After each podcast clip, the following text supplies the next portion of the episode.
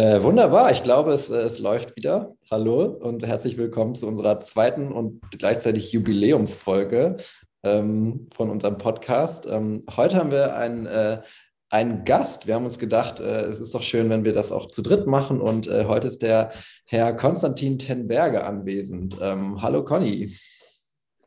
Ja, moin, vielen Dank, dass ich hier äh, bei der Geburtsstunde äh, Nummer zwei bei dem Podcast beiwohnen darf. Und ähm, ja, freue mich, freue mich, die Bücher oder beziehungsweise das Buch zu besprechen.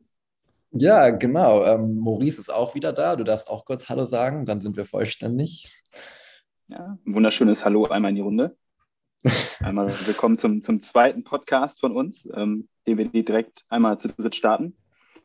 Und ja, heute haben wir auch wieder ein ganz, ganz spannendes Thema vor uns. Und diesmal wird Marius ein wenig mehr die, die Führung übernehmen, die Gesprächsführung und ähm, wird jetzt direkt einmal mit uns durchstarten. Genau. Ähm, erstmal muss man dazu sagen, ähm, wir hatten, wir haben uns nicht so Gedanken gemacht, in was für einem Rhythmus wir hier aufnehmen, ähm, aber so ungefähr alle zwei Wochen. Und dann äh, wollten wir als nächstes Hardland von Benedikt Welz äh, besprechen. Und dann hat der Maurice aber erzählt, dass er das Buch nicht hat und dann wollte ich ihm das schicken, weil ich das hier in Berlin habe. Äh, und dann hat der Maurice coolerweise die falsche Adresse angegeben. Dann kam das zurück nach Berlin. Ähm, ja, und jetzt äh, musste erzähl mal, wie hast du es dir jetzt letztendlich besorgt? Ja, äh, natürlich äh, ganz klassisch hier ähm, direkt bestellt, ähm, bei Pörtchen Herder abgeholt, äh, am gleichen Tag dann noch, wo ich die, die Hiobsbotschaft äh, selbst äh, mitbekommen habe, dass es die falsche Adresse war und schon zurückgeschickt wurde. Ich habe ja immer gewartet und gewartet und, und dachte so, hm, wo liegt der Fehler? Lag natürlich bei mir. Ähm, und dann äh, habe ich es jetzt aber auch selber in, in, physischer Form als eigenes Buch nochmal. Ist auch ein sehr, sehr schönes Buch, von daher lohnt sich auch, das nochmal im eigenen Regal zu haben. Ja, die passen, die passen immer gut ins, ins Regal. Ähm, genau, es geht heute um Heartland von Benedikt Welz. Ähm, aber vorher dachten wir, wir stellen uns einmal kurz vor, ähm, so traditionell, wer wir sind, was wir machen. Ähm, da würde ich natürlich unserem Gast den Vortritt lassen. Herr Conny. Ähm, ja, vielen Dank. Ähm, ja, ich bin genau Referendar von Jura in, gerade in Düsseldorf und kenne Marius genau, über Freunde aus Münster. Wir haben zusammen unsere Studienzeit in Münster verbracht und äh, oftmals die Gitarren zusammen ähm, anklingen lassen. Und ähm, genau, ja, bin ähm, jetzt so mittendrin im Ref und ähm, boah, ich glaube, sonst gibt es eigentlich noch nicht viel mehr zu erzählen. Okay. Ähm, genau, ich bin Marius, man kennt mich. Ähm, Gott, sich, richtig, fühlt sich alles richtig weird an. Naja, okay, jedenfalls, äh. ähm, genau, ich bin äh, in Berlin und ähm, bin hier in eine Startup-Gründung involviert. Äh, die äh, ein Kumpel und ein anderer Kumpel äh, gegründet haben. Und äh, genau, wir bauen eine Programmierschnittstelle zur Börse und bin gleichzeitig Doktorand an der Uni Münster und äh, genau, habe mit Maurice festgestellt, dass wir gerne Bücher lesen und äh, quatsch jetzt einmal so alle zwei, drei Wochen, je nachdem, ähm, wann Maurice seine richtige Adresse sagt, äh, über Bücher. Genau. Maurice, dann noch du. Ja, genau. Also das Ganze hier mit Marius ist sozusagen immer unsere intellektuelle Auszeit, ähm, wenn wir beide mal runterkommen von, von unserem Alltag. Ähm, auch ich bin ähm, für ein Startup tätig, gründe gerade ein Unternehmen, wo es darum geht, äh, langfristige Beziehungen zu fördern und auch erstmal überhaupt zu ermöglichen, im Online-Dating ein bisschen mehr Niveau wieder mit einzubringen und den Charakter voranzustellen. Und äh, Marius habe ich auch über das Studium kennengelernt, letztlich dann auch in Münster ähm, und äh, ja, seitdem es ihm dann nach Berlin verschlagen hat, äh, nutzen wir diesen Podcast jetzt, um uns dennoch immer mal wieder auszutauschen und ähm, ja, ein bisschen spannende Einblicke zu erhalten in Romane oder auch Sachbücher. Im letzten Mal waren wir eher ein bisschen auf der Sachbücherschiene unterwegs äh, mit Indistractable und ähm, jetzt machen wir hier einmal den, den Switch Genau, da müssen wir auch irgendwie jetzt noch kurz entscheiden, ähm, ob wir ja, wahrscheinlich sollten wir nicht spoilern, oder? Weil ich glaube, ähm, Romane wollen die Leute tendenziell eher nochmal selbst lesen. Bei Sachbüchern ist es irgendwie nicht so wild. Wie seht ihr das? Ja, also ich finde, ähm, also das ist immer so ein bisschen schwierig, ne? Wenn man so die, ich hasse eigentlich auch Buchrücken, weil ich lese mir die ungern durch, weil ich dann zu viel schon weiß, was irgendwie, wo die Reise hingeht. Ähm, aber trotzdem muss man ja, wenn man äh, ein Buch bespricht, dann auch irgendwie sagen, worum es denn geht. Ähm, deswegen, ja, also so richtig spoilern nicht, aber ähm, ich finde, bei dem Buch kann man das, glaube ich, ganz gut schaffen, weil es eh so um das ähm, Drumherum geht, als jetzt um die, die Geschichte als solche vielleicht. Ja, das stimmt. Ähm, ja, ich habe ja so ein kleines, ähm, ich war ja so ein richtiger Harry Potter-Nerd früher. Und äh, als dann das siebte Buch rauskam, war das nur auf, also es war halt erst auf Englisch, äh, kam es raus. Und dann ähm, stand es überall in den, äh, ja, in den, äh, in den Buchläden. Und ich habe dann da so durchgeblättert und war so voll nervös und ah, wie ist es jetzt auf Englisch? Ähm, und dann habe ich irgendwie auf die letzte Seite geblättert und so diesen letzten Satz, All is well, äh, gelesen. Und dann wusste ich halt so, okay, ja, er wird tendenziell überlebt haben und Voldemort wird tendenziell gestorben sein. Und ich habe mich, also hab mich so gehasst dafür. Ähm, naja, deswegen bin ich äh, ein bisschen allergisch gegen Spoiler. Aber äh, ja, Conny hat auf jeden Fall schon recht. Das ist jetzt kein Buch, das von einer krass komplexen Story lebt, sondern eher so von ja, den Worten und wie die äh, Dinge beschrieben werden. Ähm, genau. Möchtest du, nee, ach ja, erstmal möchten wir was zum Autor sagen. Und zwar geht es um Benedikt Welz. Ähm, und ich habe so ein bisschen was, äh, was rausgesucht. Ähm, und zwar, ähm, ja, kann man so sagen, dass äh, Benedict Wells so ein bisschen der, der Vorzeigeautor der, der deutschen Literaturszene ist. Also ähm, zwar so für ihn immer so klar, okay, ähm, ich möchte Schriftsteller werden. Das heißt, er hat dann auch sehr konsequent nach der Schule gesagt, okay, ich gehe jetzt nach Berlin und, und schreibe einfach, ähm, was dann äh, ja zu einigen harten Jahren in, in Bruchbuden ohne Strom geführt hat. Da gibt es irgendwie so einen komisches, äh, komischen Zeit-Online-Artikel. Ähm, naja, dann kam irgendwann sein, sein Debütroman Becks letzter Sommer raus und dann ab da ging es äh, rasant nach oben. Und ähm, ja, letztendlich war er der jüngste unter Vertrag stehende Autor beim ähm, Diogenes Verlag. Also es ist dieser Verlag mit den äh, ja, sehr prägnanten weißen Büchern, die immer sehr edel aussehen und wo die, ja, diese Selektion der Autoren sehr, sehr ähm, ja, ich glaube, es wird irgendwie nur so einer pro Jahr aufgenommen. Es ist alles ein bisschen, bisschen weird. Ähm, naja, dann gab es irgendwie eine Kinoverfilmung mit Christian Ulmen. Dann ähm, kam irgendwann sein, sein vierter Roman vom Ende der Einsamkeit, der so, ja, sein krasser Durchbruch war. Oder der stand 80 Wochen auf den Spiegel-Bestsellerlisten. Dazu ist er noch Mitglied der Autoren-Fußballnationalmannschaft. Also läuft auf jeden Fall bei ihm. Ähm, ja, und ähm, so kleiner Fun Fact: äh, eigentlich ist der Name von Schirach. Also ähm, das tatsächlich ist sein Cousin Ferdinand von Schirach. Und ähm, der hat den Namen irgendwann wann, äh, ja, offiziell ändern lassen in Wels, wahrscheinlich um so ein bisschen Street Credibility zu bekommen. Und ähm, genau, aber ja, sind wahrscheinlich weiterhin in Kontakt. Und ähm, ja, sein neues Buch Hardland ist jetzt äh, tatsächlich direkt auf Platz 1 der Spiegel-Bestsellerlisten geschossen, ähm, was für uns ja auch Grund genug ist, den Bums jetzt einmal zu besprechen. Ähm, ja, ich freue mich sehr. Äh, ja, also ähm, ich würde, äh, glaube ich, einfach mal anfangen, um ähm, vielleicht das Buch so ein bisschen vorzustellen. Oder hattet ihr eine andere äh, Idee? No, go for it. Ähm, äh, obwohl ich ja Buchrücken hasse, werde ich jetzt trotzdem einfach mal den Buchrücken vorlesen, weil ich finde das trotzdem ganz gut beschrieben. Ähm, und zwar spielt es im Jahr 1985 und sagt, um den vor dem Problem zu Hause zu fliehen, nimmt der 15-jährige Sam einen Ferienjob in einem alten Kino an, und einen magischen Sommer lang ist alles auf den Kopf gestellt. Er findet Freunde, verliebt sich und entdeckt die Geheimnisse seiner Heimatstadt. Zum ersten Mal ist er kein unscheinbarer Außenseiter mehr, bis etwas passiert, das ihn zwingt, erwachsen zu werden. Ähm, es geht eben um ja, diese 85er, 80er Zeit und ähm, den, diesen ähm, Hauptcharakter eben Sam. Und ähm, ohne jetzt viel zu spoilern, ähm, ist es genau wie, wie jetzt da eben gesagt, es geht um, um diesen einen Sommer oder auch um die Zeit da, davor und danach. Und ähm, ich finde, die, die Geschichte ist auf jeden Fall ähm, irgendwie cool gemacht, aber was, was das Buch so ausmacht, sind die Gefühle, die er so, also die, die Wells irgendwie so darstellt, insbesondere halt diesen, diesen Kontrast von dem, Pro dem Problem zu Hause und dann diesen, diesen neuen Eindrücken da im Sommer. Und ähm, ja, genau, das sind so ungefähr, da, darum geht es in dem Buch und wie der Hauptcharakter dann wie so reift, also so in, so in seinem Charakter, wie der, wie der Charakter irgendwie geschaffen wird. Mhm. Also so ein relativ klassischer Coming-of-Age-Roman, kann man sagen. Ähm, ja, ein sehr introvertierter ähm, Hauptcharakter, der ähm, Probleme hat, Anschluss zu finden und dann aber in irgendwie über Umstände in ja, eine für ihn super coole Freundesgruppe reinrutscht, die aber ein bisschen älter ist. Ähm, genau, und das geht es im Prinzip um, um den Sommer in Missouri. Ähm, ja, Maurice, wie hast, äh, was war so dein Eindruck während des Lesens? Wie hat es dir gefallen?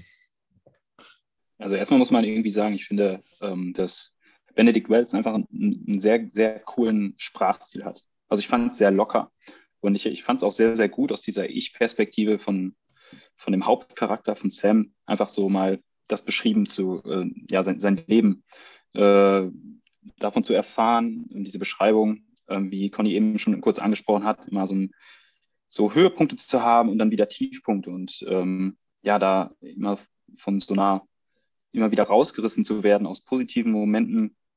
Das fand ich sehr, sehr spannend, wie er das erzählt hat und auch die Art und Weise, wie er selber schreibt.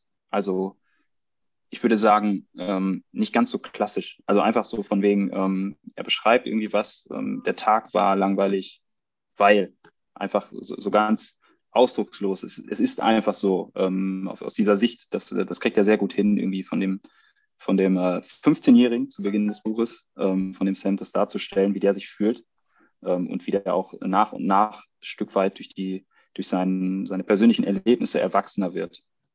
Mhm.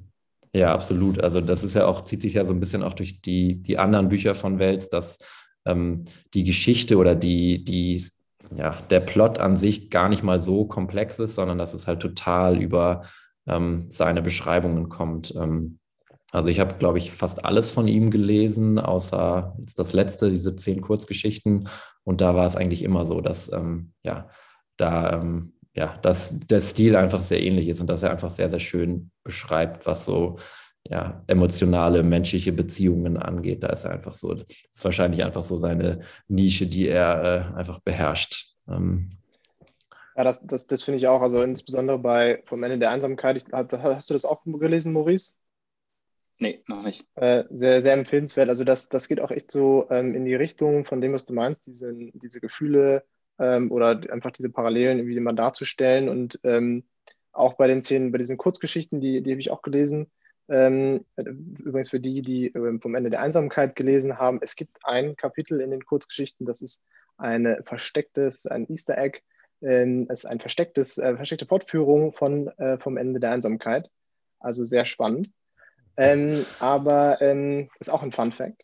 Ähm, und ähm, da, äh, selbst da in diesen Kurzgeschichten beschreibt der echt, kann der, das, das finde ich krass, also auf, auf 20 Seiten oder was ich, 30 Seiten, kriegt das trotzdem hin, dass man irgendwie sofort drin ist in der Geschichte und, und diese, ja, diese Gefühle irgendwie so, so nachempfinden kann. Das finde ich irgendwie echt ähm, krass. Ja. Ähm, wir hatten schon mal kurz über den Hauptcharakter Sam gesprochen. Ähm, generell zeichnet das Buch sich, glaube ich, durch, durch viele verschiedene Charaktere aus, die auch ja, logischerweise verschieden sind. Ähm, so, da haben wir uns überlegt, dass wir einmal über unseren jeweiligen Lieblingscharakter sprechen. Ähm, Maurice, was äh, erzähl uns? Wer, wer hat dir am besten gefallen oder mit wem konntest du dich am, am ehesten identifizieren? Ja, am, am besten gefallen hat mir äh, Hightower. Ähm, für mich äh, mit, mit Abstand einfach ein sehr, sehr spannender Charakter. Ähm, ich weiß jetzt nicht, wie weit, ich kann natürlich ein bisschen mehr darauf eingehen. Ähm, es ist einfach jemand, ähm, der erstmal als der, der von außen nicht antastbare Footballspieler an sich bekannt wird, ähm, zu Beginn ähm, auch Teil dieser Freundesgruppe wird von, von Sam. und man weiß gar nicht so recht, mit ihm umzugehen und äh, so wird es dann auch beschrieben, gerade weil man das Ganze erstmal aus der, aus der Sicht von Sam hört. Und man merkt einfach äh, nach und nach, wie so hinter einer, einem, einem harten Kern eine Person steckt, die extrem gebildet ist, sehr, sehr ruhig, das Leben auch so annimmt, wie es kommt. Ähm, das merkt man auch, weil auch davon erzählt wird, dass auch Hightower ähm, viele Schicksalsschläge schon, schon überwunden hat und äh, damit zu kämpfen hat. Und ich finde es sehr spannend, wie er seinem eigenen Leben einfach so ein Stück weit einen, einen Sinn gibt und dieser Freundesgruppe treu bleibt. Weil wenn man sich Hightower von, von, von außen ansieht, dann hat er viele Charakterzüge, wo man vielleicht sagen würde, passt er wirklich in diese Gruppe rein? Und ähm, genau da passt er sehr gut rein. Und es ist einfach sehr, sehr spannend, so ein bisschen, äh, ja, wie es beschrieben wird, so diese verschlossene Person, wie sie sich nach und nach ein Stück weit öffnet, ähm, aber für sich dann eigentlich immer noch so in der, in der eigenen Welt auch, auch lebt. Ähm, das finde ich sehr interessant an dem Charakter.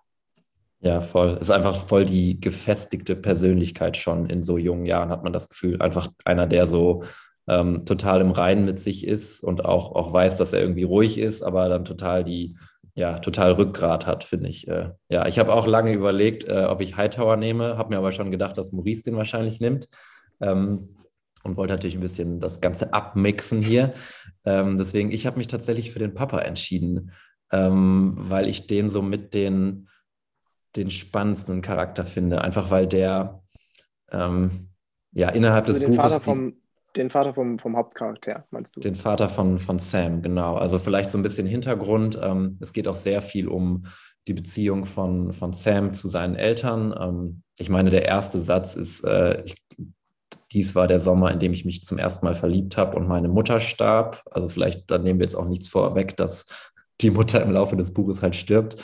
Ähm, und ähm, die Mutter eben eine krasse Bezugsperson für, für Sam auch ist. Ähm, und der Vater eben ähm, ja nicht so richtig am Anfang, beziehungsweise es gestaltet sich immer schwierig, weil der Vater relativ verschlossen ist.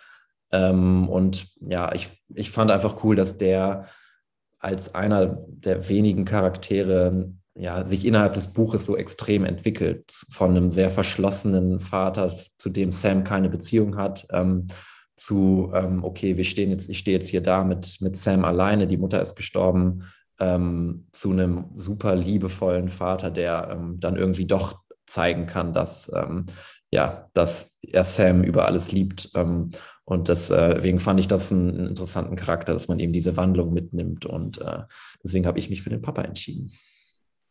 Ja, sehr, sehr spannend. Ähm, ist auch, glaube ich, der, so einer der unterschätztesten Charaktere. Irgendwie ganz am Ende merkt man erst so, ah, krass, da, was da irgendwie hinter steckt oder was, was für eine Idee jetzt irgendwie Wells dahinter gesehen hat. Ähm, ich finde, was, was du vorhin meintest, so mit Nachempfinden, ich konnte, ich konnte tatsächlich mit dem, mit dem Hauptcharakter viel irgendwie nachempfinden. Also ähm, ich war persönlich äh, auch ein bisschen kleiner Spätzünder.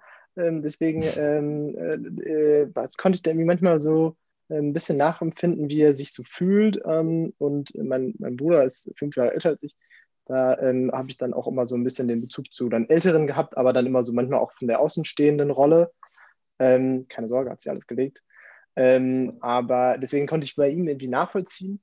Aber Lieblingscharakter fand ich, ähm, war auch wieder ein Dritter. Wir haben uns nicht abgesprochen, aber ich fand ähm, Cameron, das ist auch einer von dieser ähm, Jugendtruppe, weil er so, er ist irgendwie einer, den man sich als, als so, ein, so ein Freund oder auch so eine, wenn man in so eine neue Freundesgruppe trifft, irgendwie wünscht. Weißt der, ist, der war nie total verschlossen, hat gesagt, komm, was wollen wir mit dem, sondern ähm, man hat auch immer mehr über das im Buch über den kennengelernt irgendwie. Und ähm, ja, ich fand, ähm, das, das war irgendwie spannend zu sehen, dass er auch immer weiter selber auch ja am Ende viel irgendwie mit, mit dem Hauptcharakter unterwegs. Ähm, ja, dass er da, ähm, dass man immer mehr irgendwie über ihn kennengelernt hat. Also ähm, ja, aber die anderen Charaktere kann ich auch sehr nachvollziehen. Ich habe auch lange gehadert. Ich finde, ja, Lieblingscharakter auch echt war, war, ein, war ein schwieriges Thema. Mhm. Ja, muss man, also es ist ja auch einfach schwer, sich da zu entscheiden. Ist, ich gehe halt auch voll mit bei euren beiden anderen. Und generell finde ich halt, dass die, die Freundesgruppe, die ja eben aus ähm, diesen zwei Jungs, die ihr beschrieben hat, und einer Kirsty besteht, ähm, in die Sam sich dann verliebt, ähm, ja einfach irgendwie total liebevoll ausgewählt ist. Und dass äh, das jetzt nicht so ein, ja, es ist jetzt nicht so eine typische Outsider-Gruppe, die einfach besonders ist, sondern die sind schon auch alle total unterschiedlich. Und einer ist halt eben Footballstar und die andere ist ein total oder relativ beliebtes Mädchen auch. Also es war jetzt nicht so dieses typische Klischee, ähm, wir grenzen uns ab von den uncoolen anderen US-Highschools äh, Highschool-Mitschülern. Ähm, also das fand ich irgendwie wie gut, dass das irgendwie auch eine authentische Gruppe war. Und da, ja, ich habe so mit Kirsty meine Probleme, da kommen wir wahrscheinlich gleich noch zu, aber sonst war die Gruppe schon, äh, schon cool. Ähm, hätte ich mich auch mit angefreundet wahrscheinlich. Ja, ja spannend, glaube ich dir sofort, Marius, ähm, dass du da auch gut reingepasst hättest. Ja.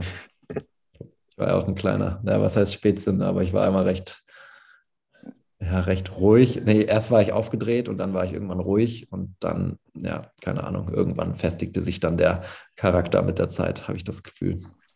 Naja. Nicht ganz so wie Chuck, ne? Nicht ganz, nee, nee, nee. Ähm, cool. Genau, wir haben uns richtig so richtig Kategorien überlegt heute. Das äh, hatten wir letztes Mal auch, aber haben wir eher so ein bisschen wild durcheinander gequatscht. Ähm, aber lass uns mal über die Lieblingsszene sprechen. Ähm, vielleicht, ähm, ja, ich habe ich hab tatsächlich eine ausgesucht, die ja nicht so richtig spoilert, aber ein bisschen spoilert. Also wer, wer möchte anfangen? Ähm, Marius, fang du mal an. Ähm, okay. Ähm, ja, ein bisschen spoilert, weil die relativ gegen, ja, nicht gegen Ende, aber jetzt auch schon deutlich hinter der Mitte kommt. Ähm, ich habe mich für die Beerdigung der Mutter entschieden. Ähm, und zwar sage ich dann, dass es nicht gespoilert ist, weil im ersten Satz steht, die Mutter stirbt halt. Ähm, ich, ja, ich fand halt die, die Beerdigung der Mutter einfach schön beschrieben und ich, was ich, ich habe schon in vielen Filmen und Büchern gemerkt, dass Beerdigungsszenen immer so ein bisschen so ein bisschen cringe sind. Also, dass ich irgendwie das immer so sehr, sehr kitschig fand und ähm, da irgendwie so, ähm, ja, dass einfach die Szenen nie geil fand. Also, die fand ich jetzt auch nicht geil, aber ähm, die fand ich einfach äh, schön und authentisch beschrieben. Und ähm, vielleicht so als Hintergrund, da gab es so ein bisschen Ärger zwischen Sam, der Schwester und dem Vater darüber, wie richtet man jetzt diese Beerdigung am besten aus. Ähm, da wollten, ähm, der Vater wollte halt, dass ein bestimmter Reverend das macht. Ähm, die Kinder wollten es nicht. Und dann sind, haben die sich so richtig in die Haare bekommen. Ähm, letztendlich hat der Reverend das gemacht und ähm, Sam hat aber ähm, auf der Gitarre Dancing with Myself von Billy Joel gespielt, ähm, was dann Billy der Idol, Reverend. glaube ich, oder? Es ist äh, Billy Idol, glaube ich, oder? Billy Idol? Billy Idol, Billy Joel. Oh Gott, unangenehm. Ähm, ja, ja find das mal raus, während ich hier meinen Monolog weiterführe.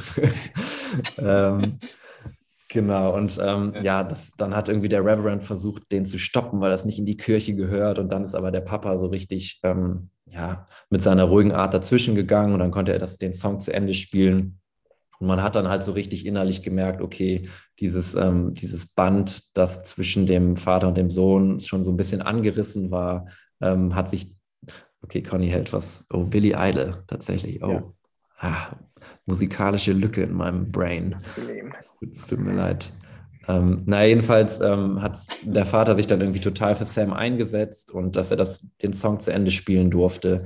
Und ähm, das fand ich einfach schön, weil so danach ging es dann eben auch mit der, Be hm. mit der Beziehung der beiden aufwärts. Und ähm, ab da hat man so gemerkt, okay, die können vielleicht doch ein Team sein, obwohl äh, obwohl die beiden einen schwierigen Start hatten. Und ähm, genau deswegen äh, war das äh, meine Lieblingsszene.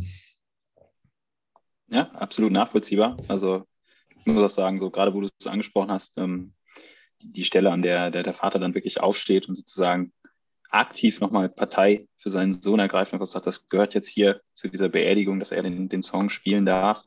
Ähm, fand ich auch sehr, sehr cool. Ja. Was mit dir? Was hast du genommen? Äh, ja, ich, meine Szene spo spoilert viel. Ähm, ich weiß jetzt nicht, wie, wie wollen wir das machen? Also gut, je nachdem, wie man so sehen will. Also der, der Sam, der, der ist am Anfang ein sehr, sehr schüchterner Junge und er entwickelt seinen Charakter auch über die Zeit.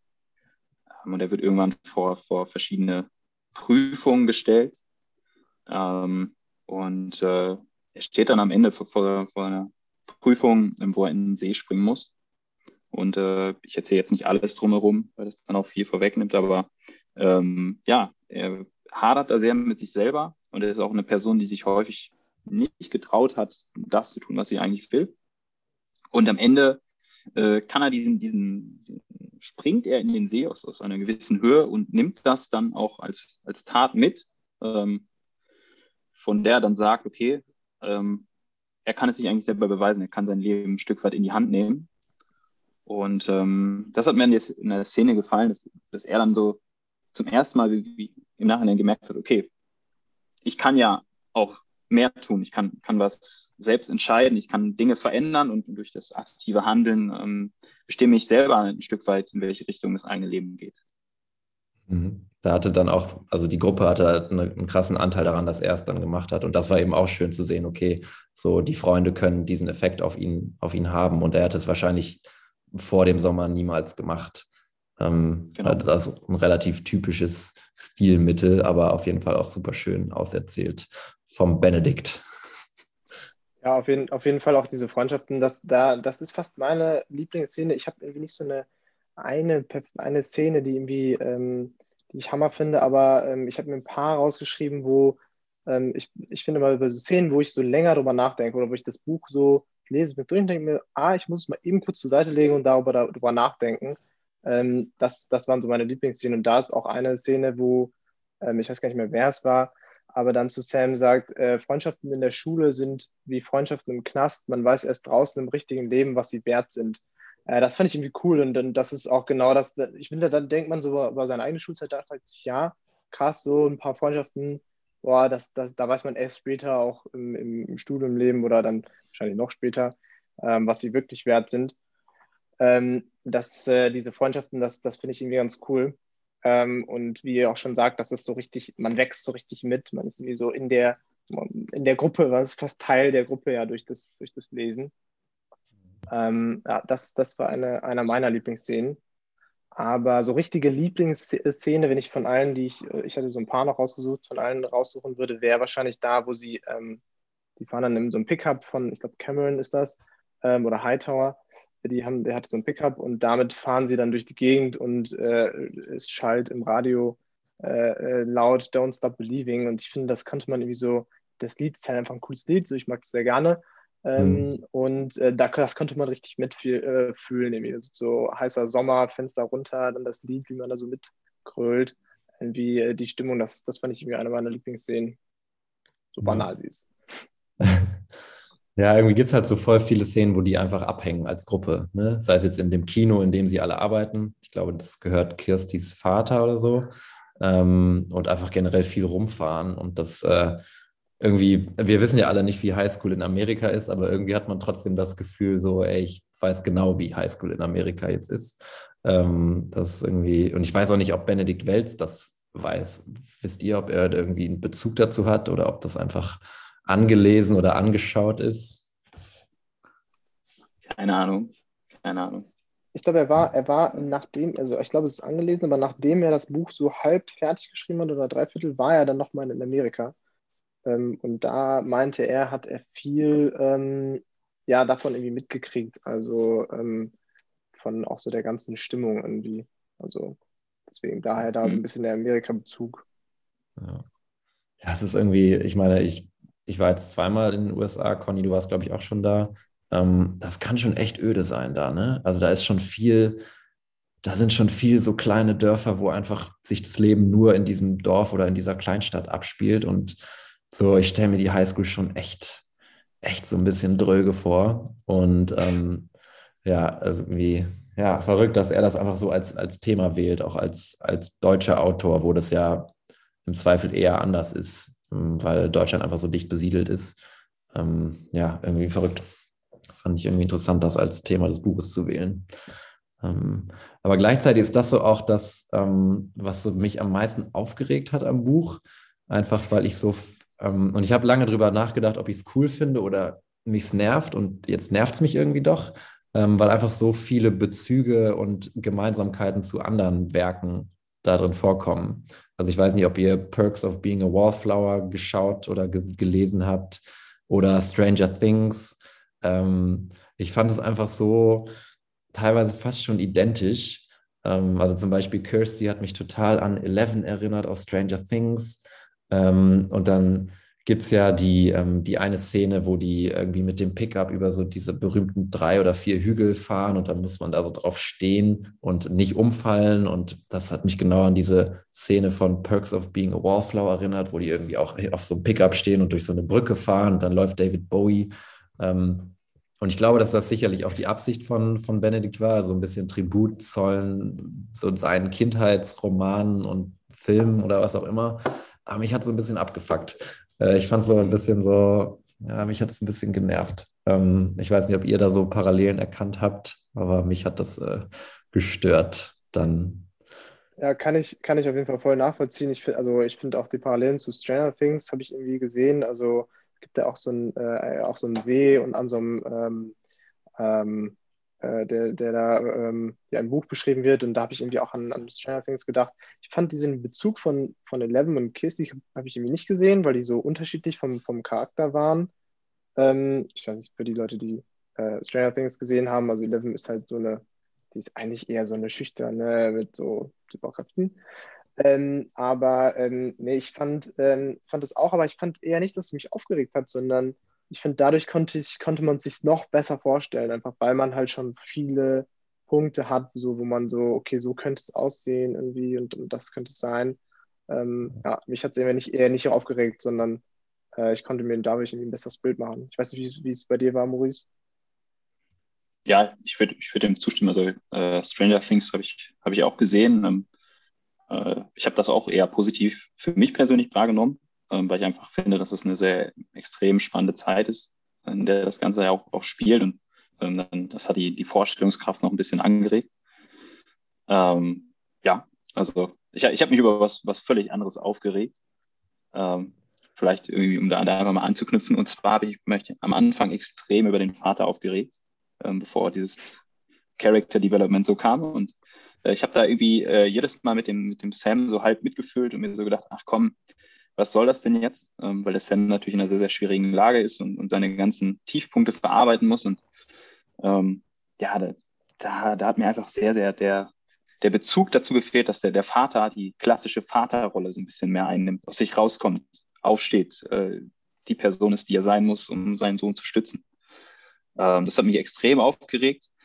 Ähm, bis dann natürlich auch sehr, sehr cool erklärt wird, warum der Vater so handelt, wie er handelt und was ihn dazu bewegt. Aber ähm, ich glaube, dass diese, diese Art von, von Aufreger, äh, das, das ist so was, was, was man generell immer sehr schnell macht, wenn man Leute irgendwie von außen betrachtet und, und nicht ganz so genau weiß, was irgendwie im, im Kern dahinter steckt. Ähm, und äh, ja, da hat, hat der äh, Benedikt Welz es auf alle Fälle geschafft, äh, mich da gut mitzunehmen, äh, von dem Gefühl her, dass der Sam da auch zwischenzeitlich immer hatte. Aber man hat doch, also hast du nicht, ähm, also ich habe das am Anfang schon relativ gespürt, irgendwas Gutes steckt in dem Vater und ich finde, mhm. hast du das so gar nicht gehabt?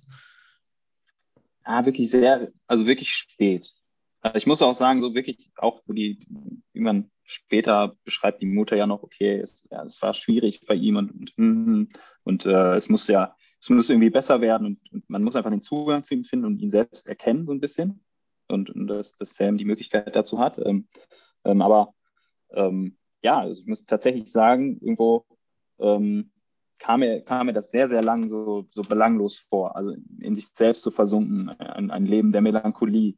Ähm, natürlich auch schwierig mit seinen persönlichen Schicksalsschlägen und auch ähm, dann mit dem, was das, dem Ganzen, was irgendwie familiär passiert. Aber ähm, da hätte ich mir eher gewünscht, dass er praktisch früher aufsteht ähm, und den, äh, ja, da den, den Pastor dann nochmal ähm, Bescheid gibt, so dass er das früher erkennt. Ähm, mhm. Aber ich glaube, das ist halt ganz normal. Also, dass es da nicht irgendwie so die, diese perfekte Story gibt, sondern ja, das war für mich dann der, der Aufreger. Ja, Dramaturgie, Maurice, Dramaturgie. Aber nee, ja, ich, also auf jeden Fall hat der, der Vater am Anfang echt äh, Aufregerpotenzial, das, das stimmt, ja. Weil du einfach so denkst, Junge, jetzt mach doch mal, das ist dein Sohn. So, und deine, ja. deine Frau ist, ist irgendwie krank und dein Sohn ist nicht so, macht eine schwere Zeit durch, so jetzt komm mal aus dir raus. Aber so sind halt Leute irgendwie unterschiedlich und Leute äh, haben auch Schicksalsschläge, die sie nachhaltig beeinflussen und ähm, umso besser, dass er dann ja irgendwann ähm, der beste Charakter des Buches wird.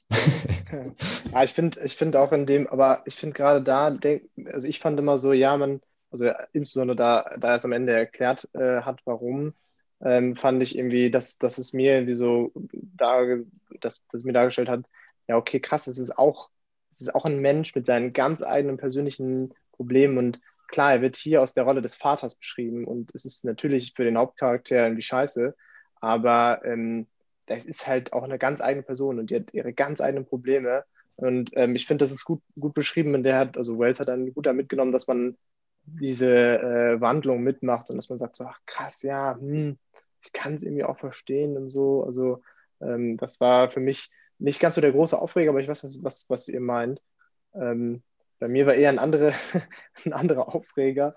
Ähm, ich fand ähm, diesen, also die, eine Szene äh, war dafür irgendwie äh, ähm, auf jeden Fall sinnbildlich, wo er im Anzug durch die Stadt läuft und dann diesen Milkshake von diesem Chuck äh, Bannister abkriegt. Da fand ich so, boah, das muss jetzt nicht sein. Das fand ich irgendwie einfach zu übertrieben dann in der Sekunde. Da habe ich gedacht, da habe ich so gelesen, dachte mir so, Mann, so jetzt, du musst doch jetzt nicht diese Szene auch noch reinbringen und irgendwie dieses, diesen, diesen Bully, also es ist ja auch so ein typisch amerikanisches Ding, es gibt immer so ein, so ein Klassen, ähm, äh, Klassen, wie heißt es, Bully nochmal auf, auf ähm, ja. Ein Mobber. Nur ein Mobber, ja, genau. So, weißt du, so, und ich fand, die Geschichte war eigentlich, die war cool genug, dass man den gar nicht hätte bringen müssen. Ähm, ja, deswegen, das, das war so mein Aufreger, dass so, ja, das hast du eigentlich fast nicht nötig, das den jetzt auch noch reinzubringen, weil es so der typische, typische Mobber ist irgendwie. War das, das war der Morgen vor der Beerdigung, oder? Ja, genau, da, er geht halt im Anzug da in die, in die Stadt und dann geht er halt zurück zu, zur Kirche und kriegt diesen Milchkrieg halt auf seinen ganzen Anzug und ja. ähm, dann dachte ich mir so, boah, Junge, nee. ja, das war irgendwie so ein bisschen drüber, ne? Weil so, ja, du dachtest, das hat jetzt auch, das hat jetzt auch für die Story nichts gebracht und Sam hätte auch so eine gute Beerdigung durchgestanden und er braucht jetzt nicht diesen Adrenalinkick, der dann, ich glaube, die prügeln sich dann ja auch noch. Ähm, ja, kann ich voll, voll nachvollziehen. Ja, und eine Sache, die mich auch noch aufgeregt hat, war so ein bisschen, ähm, also die, die drei Freunde sind ja ein Jahr älter oder sind, das ist quasi deren letztes Schuljahr. Und ähm, was dann in der Story auch noch passiert, ist, dass die alle aufs College gehen. Ähm, und dann der Kontakt einfach abbricht zu vielen, dass die einfach so ihr eigenes Leben leben. Ähm, was andererseits wahrscheinlich total realistisch ist und ähm, einfach auch ein Leben widerspiegelt und eine Freundschaft widerspiegelt, die während der Schulzeit sich eben entwickelt. Aber andererseits eben auch, ähm, ja, für mich so diesen, diesen Glanz des Sommers kaputt gemacht hat. Und der wird ja dann auch nur bedingt gegen Ende, oh, jetzt sind wir krass am Spoilern, ähm, wieder gut gemacht. Ähm, ja, irgendwie, ja, ich bin da auch so ein bisschen unentschlossen, weil es natürlich auch ähm, zu dem Stil passt, dass er einfach sehr, sehr realistisch schreibt und man das total nachvollziehen kann. Aber es war so ein, so ein kleiner, kleiner Stich ins Herz für mich, dass die da so ein bisschen den Kontakt verloren haben.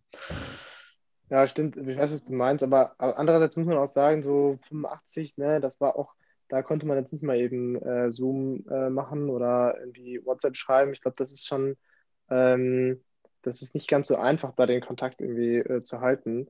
Ähm, und es gehört ja irgendwie dann auch zur, zur Charakterprägung da hinzu. Weil ich weiß, was du meinst, es ist so ein, aber ich finde gerade das macht irgendwie das Gute an dem Buch aus, dass man so denkt, Mann, so, ich will eigentlich, dass die Geschichte weitergeht oder ich will, dass es weiter, also lass die, lass die mal weiter in welche coolen Sachen erleben und so. Und ähm, dass man da gerade so ein, dieses Störgefühl hat, finde ich eigentlich, ist eine, ein Lob an den Autor eher.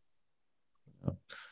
Ja, ja, wie gesagt, es ist auch wie auch mit der ersten mit Sache, die mich aufgeregt hat, ist so ein bisschen unentschlossen. Also es ist wahrscheinlich eher so ein, äh, ich weiß im tiefsten Inneren, dass es gut ist für die Geschichte und interessant, aber so ein bisschen, bisschen hat es mich äh, gestört. Naja. Ja. ja. Habt ihr denn äh, äh, wir hatten ja noch einen speziellen Punkt ähm, zu dem Buch. Gibt es ja jetzt diesmal nicht nur den Inhalt, sondern es gibt ja sogar auch noch eine, eine Playlist ähm, auf Spotify. Ähm, und äh, eine besondere Aufgabe, die wir, die wir uns gestellt haben, war, uns da irgendwie nochmal einen, einen Song, einen Lieblingssong rauszusuchen, die auch von Benedikt Welz ist zu dem Buch. Ähm, habt ihr da einen Song gefunden, den ihr irgendwie auf besondere Art und Weise mit dem Buch verbindet? Ähm, ja, ich habe mir die tatsächlich durchgehört. Also die ist ja von Benedict Wells selbst erstellt. Ähm, und ich habe mich äh, dann tatsächlich für den Beerdigungssong entschieden. Dancing with Myself von Billy Idol. yes. ähm, genau. Ähm, weil ich, ich habe das halt während des Buchs, also ich habe das Buch gelesen und ich konnte den Song nicht so richtig zuordnen. Das heißt, ich habe in meinem Kopf so komische Assoziationen gemacht, wie klingt der jetzt in Wirklichkeit? Und ich kenne den Song natürlich, ähm, habe den aber erst danach gehört und dann war das so ein, so ein weirder Inception-Moment für mich, weil ich dann so im Nachhinein die Beerdigungsszene nochmal so mit der richtigen Musik nachgelebt habe. Ähm, naja, jedenfalls habe ich mich für das, äh, das Lied entschieden. Cool, ja, das, äh, ich finde, bei, bei vielen Büchern, äh, bei vielen Liedern war es so, dass ähm, man die eh kannte und dann musste, also ich musste es gar nicht nochmal nachspielen. Bei der Beerdigungsszene war es auch so, wie du meinst, da dachte ja, okay, wie, wie klingt der jetzt nochmal? Und dann musst du es nochmal anmachen und ah ja, okay. Ähm, aber bei vielen Liedern, ähm, und gerade das fand ich irgendwie cool, wusste man so ich, keine Ahnung, vielleicht liegt es auch an mir, aber ich war so, okay, der Song, genau das ist der erste Ton und dann hat er in meinem Kopf einfach weitergespielt. Und mhm. ähm, das war, ist auch so ein bisschen ja meine Lieblingsszene gewesen, wo sie mit dem Pickup fahren und, und Don't Stop Believing ähm, singen.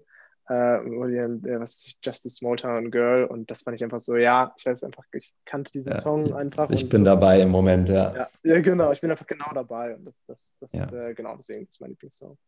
Generell ist halt voll geil, dass ähm, Musik und spezifische Song auch, Songs auch so ein großer Teil des Buchs sind, weil das, ähm, also Conny und ich, wir sind halt auch beide voll Musik begeistert und auch so alte Gitarrenmusik. Deswegen hat das so voll nochmal was Spezielles mir gegeben.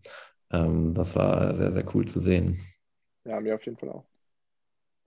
Ja, äh, auch da haben wir uns nicht abgesprochen. Ich habe nochmal einen dritten Song. Äh, Colorblind von, von Counting Crows. Ähm, warum der, der Song? Äh, ich finde, der Song, der beschreibt einfach perfekt diese, diese Melancholie, die sich einfach generell durch das, durch das Buch zieht und ähm, auch vor allem ja, die, die, die Art und Weise, wie dieser Schicksalsschlag dann am Ende verkraftet wird und auch dieses andauernde Gefühl, ähm, also die Mutter ist, ist krank und, und stirbt ja am Ende und ähm, insgesamt ist es irgendwie so, dass ja, die, die Welt von, von Sam immer mal wieder aufleuchtet, aber dann wieder schwarz-weiß äh, betrachtet wird. Und dieser Prozess des sich Durchziehens, des Durchlebens davon, äh, da finde ich den, den Song einfach ziemlich cool dafür. Also wieder im, das ganze Handeln auch beschreibt, so durch das Buch und wie Sam dadurch getroffen wird durch den Schicksalsschlag. Ja, er beschreibt, was du auch gerade meintest, diese Melancholie. Er beschreibt ja irgendwann auch diese einen Moment als Euphankolie, also das ist so ein, Wort, mhm. was er ein Wort Neuschöpfung, ähm, dass man halt einerseits irgendwie euphorisch ist, aber andererseits auch so diese melancholische Stimmung. Und ähm, das fand ich hier in dem Buch, aber also auch bei vom Ende der Einsamkeit fand ich das so krass irgendwie ähm, beschrieben, also so beschrieben, man konnte so krass mitfühlen. Ähm, das, ähm, ja, finde ich äh, cooler Song, also auf jeden Fall. Irgendwie eine, wir haben uns ja das vorher überlegt, ob wir darüber sprechen wollen. Ähm, bisschen komische Kategorie für einen Podcast, weil ähm, keiner die Songs, äh, wir können jetzt nicht spielen oder so. Ähm, aber ja, ich dachte, es macht einfach total Sinn, weil, weil, der, weil das Buch eben total dadurch durchlebt und das einfach auch weltbekannte Songs zum Großteil sind ähm, naja, vielleicht hat ja irgendwer Spaß daran. Vielleicht können wir ja jetzt eine, eine, Playlist erstellen von, von Songs, die irgendwie in diesem Podcast immer mal wieder genannt werden und dann die drei schon mal hinzufügen. Äh, dann ist das für uns schon mal äh, irgendwo abgespeichert. Unsere zehntausenden Follower, ja, das machen wir. Genau, ähm, finde ich gut. Find ich gut. Ähm, ja, was nehmt ihr so aus dem Buch mit? Ähm, was ist so euer Eindruck? Wie ist so euer, eure finale Einschätzung? Ähm, wie viele Sterne vergebt ihr? Herr Conny, willst du? Äh, ja, ich kann gerne gern anfangen. Ja, also ich fand es, ähm, wie wir auch eingangs schon beschrieben haben, irgendwie cool, nochmal so diesen Kindheits-Teenager-Blick ähm, irgendwie mit jetzt, also aus meiner Perspektive, mit ein bisschen älter irgendwie ähm, nochmal Revue passieren zu lassen und, und so, so ein paar Erinnerungen vielleicht auch nochmal hochkommen zu lassen oder mich auch mal mit anderen Themen zu beschäftigen. Ähm, und ähm, ja, er kann, also wie gesagt, er kann einfach unglaublich gut so Gefühle beschreiben, in die man sich dann hineinversetzt und ähm, Freud und Leid so krass nebeneinander halt darzustellen. Und das, das finde ich echt einfach überragend und die auch fließend so ineinander überfließen, übergehen zu lassen. Und ja, also für mich, ich würde, also wenn fünf Sterne, was ist das ist das Maximum oder zehn oder also von mir aus fünf, fünf ähm, würde ich, also viereinhalb oder fünf, das war ein echt gutes Buch. Also, ja, nee. Ja, da gehe ich auf jeden Fall mit. Was ich so mitgenommen habe, war, und das, das muss ich mir selbst auch immer mal wieder vor Augen führen, dass ähm, es war halt cool zu sehen, dass du so nie so richtig fertig bist als Person. Ähm, als Jugendlicher natürlich sowieso nicht. Also es sind halt total unfertige Charaktere, die einfach noch so total ihren Weg finden. Ähm, aber es war halt gleichzeitig schön zu sehen, dass, ähm, also ich fand immer, dass die so alle ungefähr auf dem richtigen Weg sind, dass die allein schon Interesse durch das Kino haben und irgendwie ihre Freundschaft pflegen und ähm, ja, einfach voll viele Hobbys haben. Und ähm, es war einfach, ja, für mich so die Erkenntnis, ähm, so es ist irgendwie du musst halt keine fertige Person sein, jetzt in meinem Fall mit Mitte, Ende 20 oder in deren Fall mit 15, 16, 17, ähm, sondern es ist eher wichtig, dass du so den den Prozess wahrnimmst und dass du ähm, ja interessiert an Dingen bist. Und das war so die größte Erkenntnis für mich, dass, äh, oder das, was ich so mitnehme aus dem Buch, dass ähm, ja, dass das einfach wichtig ist. Und ich würde den ganzen vier von fünf Sternen geben. Ähm, ja, einfach weil es so ein paar Dinge gab, die nicht, äh, die's, die für mich das Leseerlebnis so ein bisschen gestört haben. Ähm, Habe ich ja auch eben angerissen. Ähm, also ich fand vom Ende der Einsamkeit nochmal das, das bessere oder emotionalere Buch. Ähm, da ich, würde ich fünf auf jeden Fall geben. Ähm, aber trotzdem war das ein total unterhaltsames Buch, das ich äh, sehr, sehr schnell durchgesuchtet habe. Ja, äh, wunderbar. Ähm, also dann muss ich das andere Buch wohl auch nochmal lesen, ähm, wegen dem Lob hier. Äh, ansonsten würde ich jetzt erstmal auch sagen, so viereinhalb mindestens. Ähm, ich fand es auch ziemlich, ziemlich interessant. Ähm, der Eindruck vom Buch, den ich speziell mitnehme, ist einfach das, das Thema, äh, dass alle Momente irgendwie vergänglich sind und ähm, jetzt zwischenzeitlich auch mal irgendwie so, Marius, du hast es angesprochen, das ist so der, der perfekte Sommer und dann endet der abrupt und man hat auch nicht mehr so richtig Kontakt, also die, diese Gruppe auch nicht. Ähm, ich finde es gerade dieses, dieses Herausstellen davon, dass ähm, Momente nur dadurch besonders werden, dadurch, dass sie irgendwie von einzigartigen Emotionen geprägt sind und dass sie ähm, sich eben nicht wiederholen, sondern dass, dass es immer so, so ein Auf und Ab ist und dass man halt auch viel durchleben muss, was äh, mit, mit Trauer verbunden ist, aber dann auch wieder auch mit, mit dem Glück, äh, dass das das ganze Leben irgendwie selber nur lebenswert macht. Äh, diese Grundbotschaft drumherum, wenn man so will, ähm, das finde ich, find ich einfach sehr, sehr gut. Und äh, das hat mir gefallen, den Eindruck nehme ich auf alle Fälle mit. No. Ja, da gehe ich auch mit. Hab ich, dem habe ich nichts hinzuzufügen. Ähm, ja, irgendwie sonst noch was, was euch irgendwie aufgefallen ja. ist oder was ihr, was ihr noch besprechen möchtet. Wir haben in unserer Struktur eine Sache vergessen und zwar ist es der Lieblingssatz. Oh, echt? Haben wir den, hab ich, musste man sich den aufschreiben? Ich glaube, den hatten wir nur in dieser generellen Struktur, die wir mal irgendwann erarbeitet haben. Aber den Echt? haben wir jetzt ah. speziell für das Buch nicht. Aber was ist denn, also was ist denn dein so Lieblingssatz? Du kannst ja mal, kannst ja mal anfangen. Ich habe mir ein paar Esus Orne reingemacht, dann gucke ich ja. mal eben, was ich so meine. Äh, mein Lieblingssatz ist, ähm, wir wussten, wir haben nicht mehr viel Zeit, doch wir haben es genossen. Ähm, vielleicht kommt ihr irgendwie direkt drauf, wer den gesagt hat. Ähm, boah, hätte ich jetzt fast Sam gesagt. Oder Kirsti.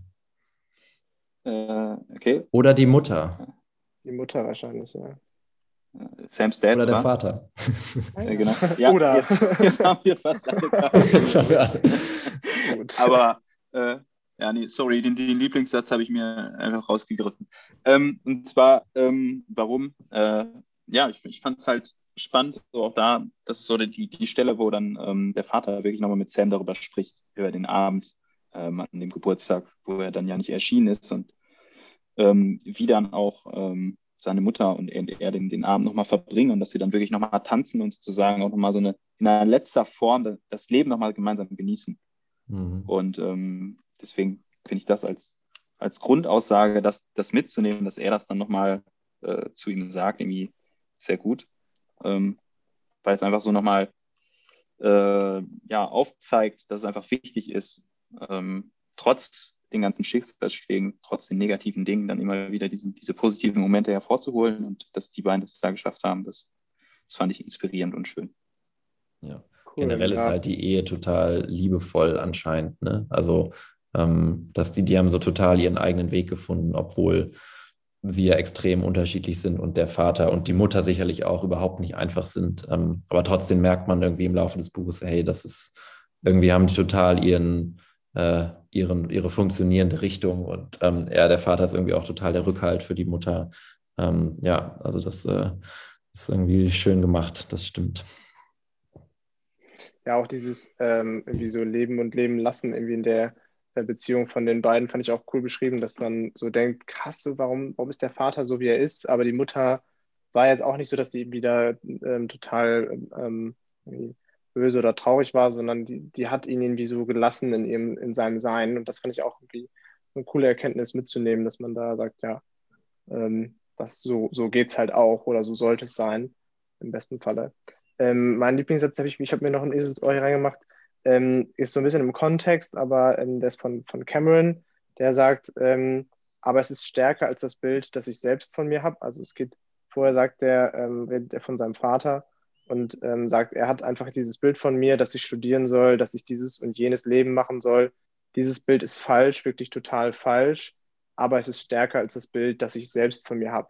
Ich fand, das ist ein, also vielleicht kein Lieblingssatz, aber ich fand, das war der Satz, der, den, über den ich am längsten nachgedacht habe, weil das so, ähm, ja, ist einfach krass, irgendwie, dass, dass ähm, die Person durch seinen Vater oder von seinem Vater so jetzt nicht den Daumen drauf hat, aber ähm, ja, dass das so einen krassen Einfluss auf, auf eine, ja, ein Individuum hat. Und das merkt man ja auch selber. Also ich merke das auf jeden Fall, wenn, wenn halt meine Eltern oder mein Vater mir irgendwie einen Rat meint, äh, der jetzt kein Befehl ist, aber ähm, äh, der nachdrückliche Rat, dann merke ich auch so, wow, krass, es ist jetzt mein Bild, aber das Bild, vielleicht ist es auch irgendwie stärker als mein Bild. Also ich fand ich irgendwie, ja, ein krasser Satz. Ja. Beschreibt halt wahrscheinlich ganz gut das, das Gefühl von vielen, dass, ähm, also ich merke das halt an vielen, dass äh, sie irgendwie so vage Träume haben, die also sie aber ja, die man noch nicht so beziffern oder quantifizieren kann und dass deswegen halt der andere Eindruck oder die sichere Alternative oder die Meinung der Eltern ja so gefühlt noch ein bisschen stärker zählt, weil man eben selbst noch nicht das andere so ähm, dagegen stellen kann und dann sagen kann, hey, der Traum ist aber stärker. Ähm, also das war äh, ja spannend. Ich habe überhaupt keinen Lieblingssatz. Ihr wart jetzt, Conny war jetzt so mega spontan, hat einen rausgesucht und Maurice hat hier einfach äh, unsere Struktur zerfickt. ähm, deswegen, ja, ich, ähm, ich, mein Lieblingssatz ist auch der von euch beiden. Einigen wir uns darauf. Ähm, ja. Ich habe als Gast noch eine unangenehme Frage. Habt ihr schon einen Namen für einen Podcast? Oh, das ist ein großes Thema. Ähm, ähm ich finde ja, ich könnte, ich würde ich würd, würd einen ähm, Namen auch vorschlagen. Ich finde Buchclub 3000 einfach cool. BC 3000 auch abgekürzt. Aber ihr könnt ja drüber nachdenken. ja, wir hatten, ich, wir hatten so ein paar Vorschläge ges gesammelt. Ähm, und ähm, ich habe tatsächlich hier eine, äh, eine Freundin in Berlin, die hat äh, vorgeschlagen, dass wir uns Book Street Boys nennen, was ich ziemlich geil fand. Ähm, aber gibt es schon. Leider, mhm. leider. Ähm, und dadurch, dass Maurice so und, und ich ja beide so, so Tech-Boys sind, habe ich mal ähm, Text und Texte überlegt. Ähm, also es ist ähm, Buchclub 3000 schmeißen wir auch mal in, in die Runde. Ja, wir müssen, ähm, ja, ich weiß es noch nicht. Vielleicht brauchen wir irgendwann einen Namen. Hast du recht. Ja. ja. Erstmal einen Namen los, aber äh, finde ich einen guten Vorschlag. Okay, können die, die zahlreichen Zuschauer ja auch mal Bezug nehmen und äh, genau. Ja. Da, da wir haben dich hier reingeholt, um, wir haben dich hereingeholt, damit du auch deine Reich Reichweite nutzen kannst. Und, äh ja, klar. Ja. Also ich meine, äh, nachdem ich den Podcast gehört habe, habe ich ihn natürlich äh, in allen meinen Kanälen ähm, online, offline, analog, digital, alles weggesendet. Bislang kam jetzt nichts zurück. Aber ja. Follow for Follow dann untereinander. Ähm, so wäre jetzt der Podcast. Wir laden immer wieder einen Gast ein und dann haben wir einen neuen Zuhörer. Ähm, ja, das ist gut. Ja. Können wir das irgendwie. Ja. Kriegen, kriegen wir schon hin. Ja, hey, ich glaube, ähm, ich, also ich finde, es ist ganz gut aufgearbeitet worden. Wir haben hm, ja Leute, die es nicht gelesen haben, weiß ich nicht, ob die jetzt erst den Podcast hören sollten. Wie seht ihr das? Ähm, nee, ich würde sagen, danach ist es spannender, oder? Man sollte schon das Buch eher lesen, weil ähm, ja, ich glaube, es ist schon irgendwie spannend, auch die Entwicklung zu sehen und dann auch zu sehen, so wann, wann stirbt die Mutter und auch zu wissen, okay, diese ähm, die Freundschaft geht so ein bisschen auseinander im Laufe des Buches, findet dann aber wieder zueinander. Also ich glaube, es ist schön, das erst zu lesen und dann äh, unsere engelsgleichen Stimmen rekapitulieren zu hören. Das, äh Auf jeden Fall. Also bei mir jetzt äh, war es halt so, ich habe ja, ich habe euren ersten Podcast ja gehört und ich finde, bei einem Sachbuch ist es noch was anderes, weil da kann man irgendwie so, dann man sehr, okay, das will ich nochmal selber lesen, wie er das sagt und meint und irgendwie Tipps. Aber insbesondere bei einem Roman ist schon cool, wenn man es halt irgendwie vorher auch mal äh, selbst gelesen hat. Und deswegen habe ich mir, ich hatte mir ja nicht, ich hatte mit Marius, äh, den hatte ich schon ein paar Wochen vorher getroffen, der mir erzählt hat, dass er Heartland äh, gerade liest. Und deswegen war es eben Kopf. Und als ihr dann nochmal im Podcast darüber geredet habt, dass es jetzt das nächste ist, habe ich es mir dann halt auch gekauft und gelesen, weil ich nicht ähm, ja, ich wollte jetzt nicht da zuhören und sagen, ja gut, dann kann es jetzt auch sein lassen. Deswegen ja. wahrscheinlich besser lesen und dann hören. Ja, dann äh, generieren wir hier noch ein paar, äh, ein bisschen Umsatz für den Benedikt. Das ist doch gut. Ähm, okay, da müssen wir uns nur noch entscheiden, was machen wir als nächstes. Ich glaube, das haben wir schon so halb entschieden, oder, Maurice? Ja, es, hm. war, wer jetzt äh, das Potenzial ist, wir, wir können ja das, äh, eine, den einen Roman, den ich dir vorgeschlagen habe, den könnten wir jetzt äh, nehmen oder wir könnten die, die feste Reihenfolge jetzt einstellen, von wegen Sachbuch, Roman, Sachbuch, Roman. Ähm, dann wären wir äh, beim Sachbuch, glaube ich, jetzt bei Hooked äh, von unserem bekannten Autor.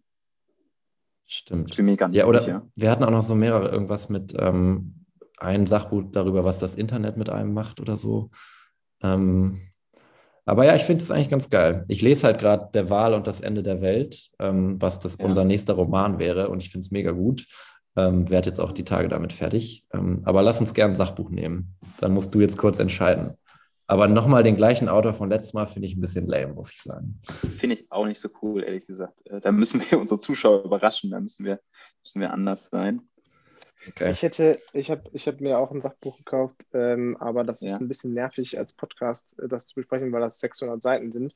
Aber ähm, schnelles Denken, langsames Denken ähm, von Daniel Kahnemann. Ich weiß nicht, ob ihr das schon gelesen habt. Ähm, ja. Nee, ich noch nicht. gehört habt. Du hast es schon gelesen, ja. Es ist, ähm, beschreibt halt so ein bisschen, wie man Entscheidungen trifft. Aber es ist sehr gut, also sehr dick, das jetzt in zwei Wochen zu stemmen ist. Bei einem ja. Vorschlag. Ja, also ich finde es natürlich sehr gut, weil ich es schon gelesen habe, weil der Inhalt sehr, sehr spannend ist.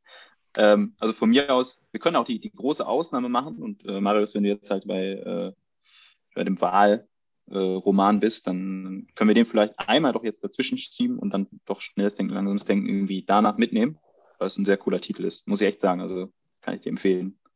Nee, lass uns mal ein Sachbuch machen als nächstes, aber ähm, wir müssen uns noch nicht entscheiden. wir, wir, okay, wir schon, es wird jetzt auch wahnsinnig langweilig für alle, die sich das anhören. Aber es wird, äh, es, wird ein, es wird ein Sachbuch werden. Ähm, alright. Ich habe eigentlich nichts mehr zu sagen und würde sagen, wir sind am Ende.